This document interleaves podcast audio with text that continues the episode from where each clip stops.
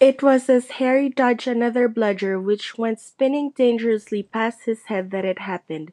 His broom gave a sudden, frightening lurch. For a split second he thought he was going to fall. He gripped the broom tightly with both his hands and knees. He'd never felt anything like that. It happened again. It was as though the broom was trying to buck him off. But Nimbus 2000s did not suddenly decide to buck the riders off. Harry tried to turn back toward the Gryffindor goalpost. He had half a mind to ask Wood to call time out, and then he realized that his broom was completely out of his control. He couldn't turn it, he couldn't direct it at all. It was zigzagging through the air and every now and then making violent swishing movements that almost unseated him. Lee was still commenting, commentating. Slytherin in possession. Flint with a quaffle. Passes the Spinnet. Passes Bell. Hit hard by the face by a bludger. Hope it broke his nose. Only joking. Professor. Slytherin score. Oh no. The Slytherins were cheering. No one seemed to have noticed that Harry's broom was behaving strangely. It was carrying him slowly higher away from the game, jerking and twitching as it went. Don't know what Harry thinks he's doing, Hagrid mumbled. He started he stared through his binoculars. If I didn't know better, he'd say he'd lost control of his broom. But he can't have. Suddenly people were pointing up at Harry all over the stands. His broom had started to roll over and over, with him only just managing to hold on.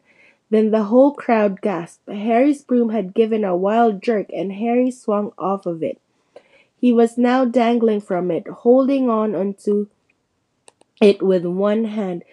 Did something happen to it when Flint blocked him? Seamus whispered. Can't have, Hagrid said, his voice shaken. Can't nothing interfere with a broomstick except powerful dark magic. No kid could do that to a Nimbus 2000. At these words, Hermione seized Hagrid's binocular. But instead of looking up at Harry, he started looking frantically at the crowd. What are you doing? moaned Ron, grave faced. I knew it, Hermione said. Snape, look!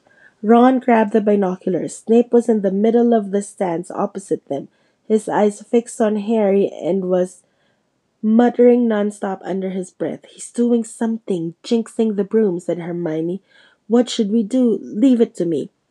Before Ron could say another word, Hermione had disappeared. Ron turned the binoculars back on Harry. His broom was vibrating so hard it was almost impossible for him to hang on much longer. The whole crowd was on its feet, watching, terrified, as the Weasleys flew up to try and pull Harry safely onto one of their brooms. But it was no good. Every time they got near him, the broom would jump higher still. They dropped lower and circled him, obviously hoping to catch him if he fell.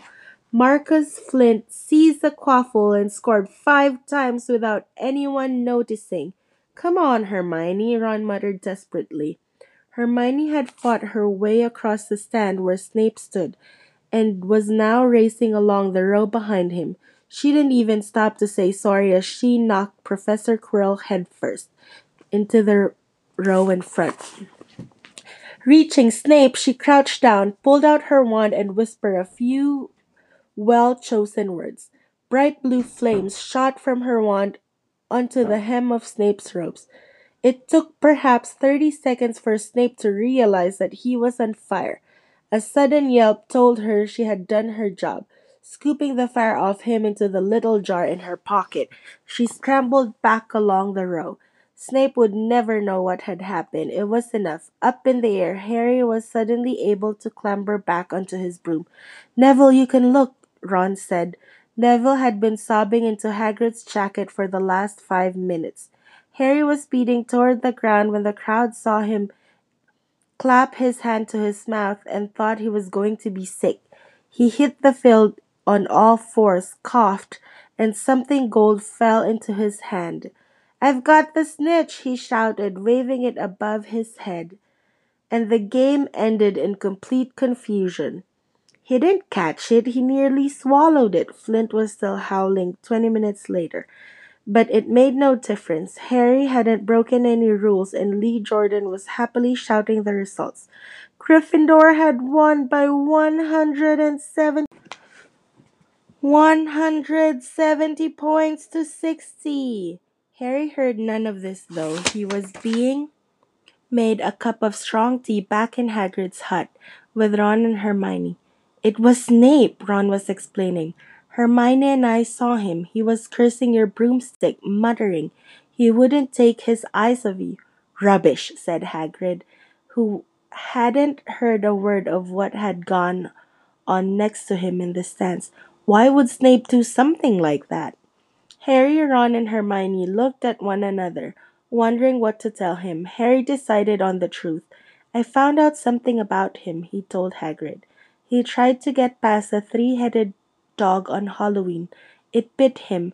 We think he was trying to steal whatever it's guarding. Hagrid dropped the teapot. How do you know about Fluffy? he said. Fluffy? Yeah, he's mine. Bought him off a Greek chappie I met in the pub last year. I lent him to Dumbledore to guard the. Yes, said Harry. Now, don't ask me any more, said Hagrid gruffly. That's top secret, that is. But Snape's trying to steal it. Rubbish, said Hagrid again. Snape's a Hogwarts teacher. He'd do nothing of that sort. So why did he just try to kill Harry? cried Hermione. The afternoon event certainly seemed to have changed her mind about Snape. I know what jinx when I see one, Hagrid. I've read all about them. You've got to keep an eye contact, and Snape wasn't blinking at all. I say him. I'm telling you, you're wrong, said Hagrid hotly. I don't know why Harry's broom acted like that, but Snape wouldn't try and kill a student. Now listen to me, all three of you. You're meddling in things that don't concern you. It's dangerous. You forget that dog and you forget what it's guarding. That's between Professor Dumbledore and Nicholas Flamel. Aha, said Harry. So there's someone called Nicholas Flamel involved in here. Hagrid looked furious with himself. And that's the end of chapter 11.